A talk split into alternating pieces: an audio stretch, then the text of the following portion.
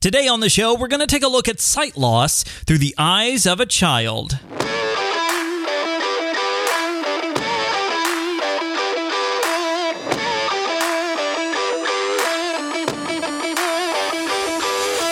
This is Life After Sight Loss Radio.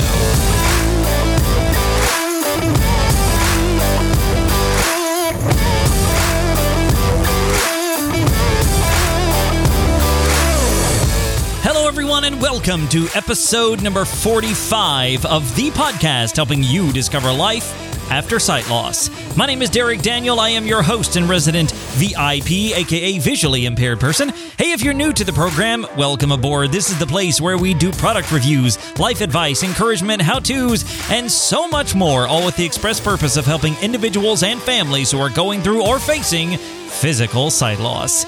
Hey there, guys. Thank you so much for joining me this week on the podcast. I'm excited about this episode. We got a lot to talk about. As I mentioned at the top of the show, we're going to take a look at sight loss through the eyes of a child. And no, I'm not talking about when children lose their sight. I'm talking about what children think of when other people lose their sight and how we can learn from that. We've also got a coaching corner where we're going to talk about anger after you lose your sight. Plus, I've got a tech tip about the Apple AirPods. So you got to stay tuned for all that great information. Before we jump into everything, as always, you can find today's show notes at lifeaftersightloss.com/045. The show notes includes links, information, conversation, and more. So hop on over to lifeaftersightloss.com/045.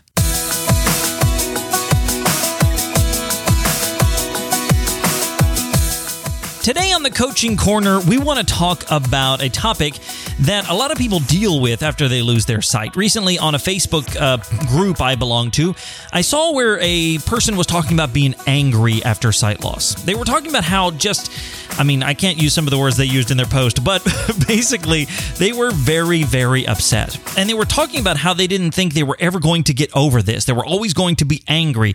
Angry at the fact they lost their sight. Angry at the fact that maybe their job was going to change, angry at everything, and they were really, really angry. And look, I get it. I get anger, and I experience it even today, not this specific day, but even now, after so many years of being visually impaired, I still get angry from time to time, and a lot of things can set it off. So I wanted to talk about anger for just a few minutes here on the Coaching Corner. Now, let me just go ahead and say this up front.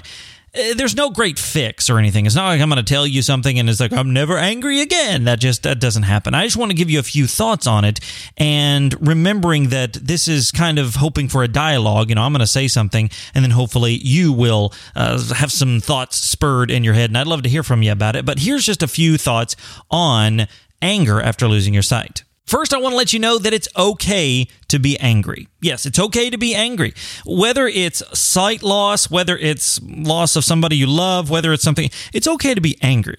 Anger is not a bad thing. Now, I will say that anger can turn into something bad, but anger in and of itself isn't a bad thing. So if you're feeling very angry and very upset, that's not a bad thing, in and of itself. So go ahead, feel the anger, feel the rage or whatever it is. Just remember that anger inside isn't necessarily bad, but anger outside, well, that can turn bad, and we'll talk about that here in just a second. Secondly, you need to know where to direct your anger. Who are you angry with? Are you angry with yourself, your spouse, your kids? Are you angry with your work, your situation, your life? What are you angry with? Because that's really important. You need to know where to direct it. Most of the time, you're really angry with this idea of sight loss, and so it's hard to direct it. We'll have fights with our family, fights with our friends, throw things at the TV, whatever, because we're so angry and we have nowhere to direct it. So it's important to know where you're angry and what you're angry at. And if it is sight loss, that can be difficult to direct it. So I just want to encourage you that if you are angry and it has to do with the sight loss, just know where the anger needs to be directed. If it's not at your family, friends, and that sort of thing, because that will solve a few problems you're probably having with close relationships. Know where to direct your anger. And finally, you need to find outlets for this anger that you're feeling. I don't mean you need to start punching people in the face, although that's maybe what you want to do. I mean that you need to find appropriate outlets. And this could be a wide variety of things. This could be, going down and hitting something like, maybe hitting a baseball off of a tee, because, you know, you might think, well, why would I hit a baseball? I can't see it coming at me. Well, you know, you change it up. You hit a baseball off of a tee. Maybe you hit a golf ball. You know, that's not moving anywhere, you know. You know, you find ways to deal with it. Maybe it's something like artistic, a painting or drawing. Maybe it's something where you journal, you write, that sort of thing. You find outlets for the anger, because if you never find an outlet and you're just always enraged all the time, it will only grow. I gave an example to my son last night because he's struggling with a few things, and I said, it's like a Coke bottle that you shake up. You know, you had that 20-ounce Coke bottle, and you just shake it and you shake it, and all of a sudden it pops off, you know, when you undo it, and it just explodes. Well, the thing about anger can be like that, and it'll explode at the least opportune time. So you need to find outlets for it where you can sort of unscrew the top and let it all come out. And maybe that's just a really good friend who's like, take 10 minutes and vent. I don't care what you say. Let's get it all out. But you need to find outlets for your anger. That way, it doesn't stay bottled up inside. So that's just a few thoughts on anger. Look, like I said, I'm not going to magically change everything in your life. It's just a few things to remember if you're dealing with anger. And if you are struggling with emotional issues like anger, or maybe you've got some relationship struggles, or maybe you've got some technology troubles, or many other things, and you'd like to talk to me one-on-one, I'd love to start a coaching relationship with you. Hop on over to my coaching page at lifeaftersightloss.com/coaching, and I would love to connect with you a little bit deeper on the things that you're going through after sight loss.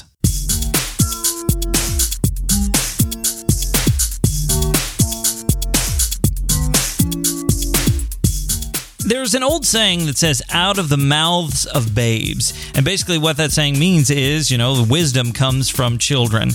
Oftentimes when children wonder about something, they just ask. They have no filter, and they're very sincere and genuine. And I honestly actually love that. I've had many kids ask me about my sight loss. You know, why can't you see? What is that cane? You know, and they just really are genuine and sincere. And I really appreciate that. And I was thinking about it the other day, and I read this article. I think it was from the American Council for the Blind, and basically it was about questions that kids will ask whenever somebody in their life loses their sight. Now, this article was more from the bent of grandparents losing their sight, you know, because of older people, and they typically lose their sight, macular degeneration, things like that. But I think that these kinds of questions apply to all of us. So what I thought I'd do is take some of those questions that kids ask, not only answer them, but kind of use them to give us a perspective on the simplicity of children asking questions, because we get so lost a lot of times in sort of the woods and the vagueness, and it's like kids are like, what about this? What about this? And maybe, just maybe, that can help us deal with our own sight loss or the sight loss in our family. So let's take a look at some of the questions kids might ask when somebody in their life starts to lose their sight.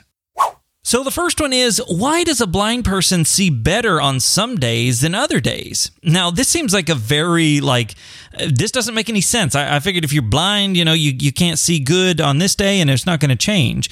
But that's just the thing. If you're visually impaired, you've probably realized that your sight fluctuates from day to day. And it can be affected by weather. It can be affected by how good you feel. It can be affected by physical exertion. It can be affected by a lot of different things. I mean, even just simple things like lighting in your house can affect how your vision is. And so when a kid says, well, wait a minute, I thought you could see worse yesterday, or you can see better today, it's like, you're right. And there's a really good reason for that. And so I think it's important to remember that question and to think about it from yourself, because your sight is going to fluctuate. And though I'm not a medical doctor, and I always encourage you to see your medical professional, you know, sight fluctuation isn't as big a deal as we make it sometimes. And so a kid's sincere question of saying, why does, you know, so-and-so see a little better today than they did the other day? You know, actually, there's a really good reason for that, and lots of factors go into it. The next question a kid might ask is, well, do only old people lose their sight? Because, you know, maybe their grandma and grandpa have MACD, and it's, you know, it's a little bit different, or they've only seen older people have lower vision just because of age-related issues. And it's like, do only old people lose it? No, that's really not true. Not only old people lose it. Maybe old people's offensive at this point, but no, not only people that are up in age lose their sight. I mean, I lost my sight when I was 18. There are kids that lose their sight. There are adults, 30s, 40s, 50s. all people can lose their sight to a lot of different issues. And so when kids say, well, do only old people lose their sight? Such a good question, because the community at large, well, you're so young and healthy. How did you lose your sight? Well, sight loss isn't only affected by our age. It's affected by a lot of different things. So I think when a kid asks that question, it's probably a really sincere question that adults have, but they don't want to say old people. So thank you, kids, for having no filter and asking such sincere questions. Next up, they might say, well, what should I do around a guide dog? And this is really good because having had a guide dog for a few years, kids typically are much better at this than adults. Maybe a kid has had somebody come into their classroom and talk to them about it. And the adults oftentimes will pet the dog. And I've had this happen to me. The adult will pet the dog and the kid will say, Mom, you can't pet the dog. It's a guide dog. It's working. And it's like, thank you, 7-year-old, for paying attention in class. But a kid might say, well, what am I supposed to do? You know, it's a dog. I'm going to pet it. What's the problem here?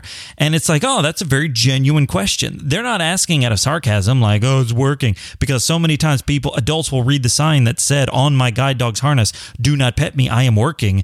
That's verbatim. That's what it said. Do not pet me. I am working. And adults would read that out loud and say, that's cute. And, pet the dog. It's like, no. So a sincere question from a kid is, what am I supposed to do? It says it's working. What does that mean? It's like, oh, well, here's what it means. And you get to explain it to them that they're helping me, navigate the sidewalk and make sure I don't walk into the street and, on and on and on. So that's such a sincere question from a kid that maybe, just maybe if adults would ask those questions, at least a little bit, there'd be a little less trouble when you take your guide dog out, go into the mall or wherever else. Next up might seem like a weird one, but kids genuinely have this question of how does a blind person take care of themselves? Because in a kid's mind, it's like, well, I can see and that's how I do everything. How does a blind person do anything? I mean, how do they brush their teeth? How do they take a shower? How do they go anywhere? How do they read a book? How do, all these sort of things. And again, it's sincerity on their part. It's genuine concern and wonder. Like, well, how do they do that? If they have a grandma at home and they're like, well, how's grandma going to take care of herself? It's like, oh, okay, well, I get it. They're just genuinely concerned. It's like, well, here's some ways they're going to do that. Here's some accessible technology. Here's a magnifier, or here's a screen reader, or, the white cane is for this purpose, or here's some sunglasses. All the different things that, when we lose our sight, we wonder about as well. A kid just comes out and says, are they going to be able to do anything? And it's like, yeah, they totally are. And here's some great ways that, they can do that. And I think, that leads us into the final question, which we'll get to here in just a second. But it's like, here's some things that will help the person in your life who's got low vision. There's lots of things out there now, especially nowadays with the way technology is. And so a blind person can totally take care of themselves. And that's such a sweet, sincere, and genuine question from a child. And the final question they might ask is, what can I do to help somebody in my life who's visually impaired? And you know what? That is, again, it's sincere, it's genuine, it's not sarcastic. It's like, oh, I'll make it about myself. Because sometimes as adults, we make it about ourselves. Like, what can I do to help? It's all about me and what I need to do. It's like, nah, it's not about you. But a kid is like, what can I do? Well, oh, thank you for asking. And you can explain those things. Here's good ways to help, not the grab and drag, but, presenting your arm or asking or, helping them with certain tasks around the house. And here's how you can help. And I think from that standpoint, we can actually teach young people how to do it right. And then as they grow up, they're going to be like, wait, I know how to do this because, I asked this question a long time ago when I was sincere and genuine and had no filter and, wasn't jaded to the world. I just genuinely wanted to know. And then they genuinely and sincerely want to help. And by telling them the right way to do things, we have the opportunity to teach them, hey, this is the right way to do it. So such a great, sincere and genuine question from a kid. How can I help somebody who's visually impaired? So there you go, guys. There's 5 questions that kids might ask when they encounter somebody who's visually impaired or when they talk about somebody who's blind or visually impaired. Now, why did I go through these questions? Because maybe you're sitting at home going, I know all the answers to these questions. I've been blind for a long time, or I've got somebody in my family who's visually impaired. I know all the answers. Well, here's the thing. Sometimes when we never encounter sight loss in our lives, way before sight loss ever enters, we have these kinds of questions, but we might be afraid to ask. I mean, we might be afraid afraid to say, well, how does a blind person take care of themselves? Or do only old people, you know, experience sight loss? But as a kid, they have no filter. They're like, here it is. I just need to know this. And they want to know. And there's not a bad question as long as it's sincere, as it's genuine, you know, as it's trying to be helpful to the person that they're talking about. And so I think viewing this from the lens of a child helps us remember that sight loss is just something that happens in life. It's not the worst thing. It's not the best thing. It's just one of those things. Losing a loved one, you know, lots of different things can happen, but it's just one of those things. And kids wonder, and they need answers to those questions. And so they ask, and they get the answers. And so maybe we can learn something from the kids that are asking these questions, not just the answers to these questions, but the ability to ask questions, to start saying, well, how can I do this? And how can this take place in my life? And if I want to go here, how can I make that happen? And instead of just having these real broad, vague answers or even broad, vague questions, we can start asking very specific questions like the guide dog, you know, like the cane. What does it do? How can I do it? And instead of living a life where we're just out here roaming around in vagueness, we're actually now turning a corner and saying, I'm looking for answers instead of all the time just asking questions. So now we can start directing our questions a little more pointedly, sincerely, and genuinely, just like the little kid in your life might do. I've experienced lots of little kids, and they've had lots of great questions, and I always appreciate them because I know one thing about it. They're sincere, and they're genuine, and they just want to know things. So hopefully we can learn a few things from the kids in our lives, asking these maybe hard questions, but sincere and genuine nonetheless.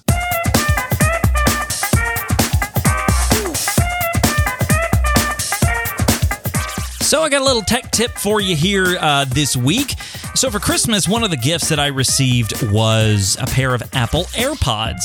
And I had been seeing the AirPods for quite some time, and I'd even heard blind and visually impaired people talk about the AirPods, and I thought, these might be really beneficial.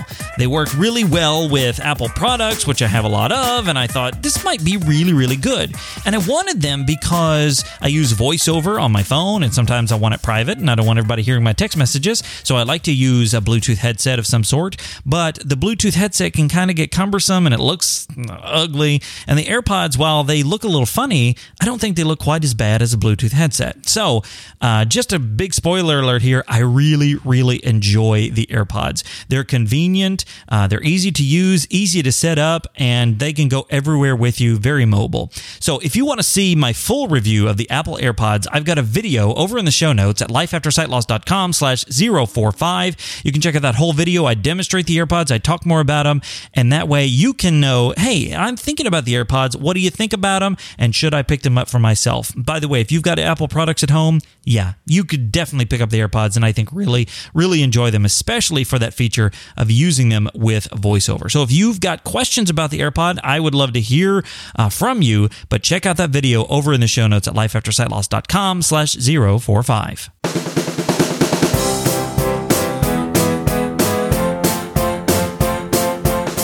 All right, guys, now it is your turn. You've heard me ramble on here for the last few minutes about lots of different things, and now it's time for you to join into the conversation. I want to hear from you and your thoughts, and to get you started, I've got a question here for you. So my question this week on the episode is, out of the 5 questions I presented earlier, what's one that you had before you encountered sight loss in your life, whether it was you losing your sight or somebody in your life? And just to give you a rundown of those questions one more time, first of all, why does a blind person see better on one day and not the other?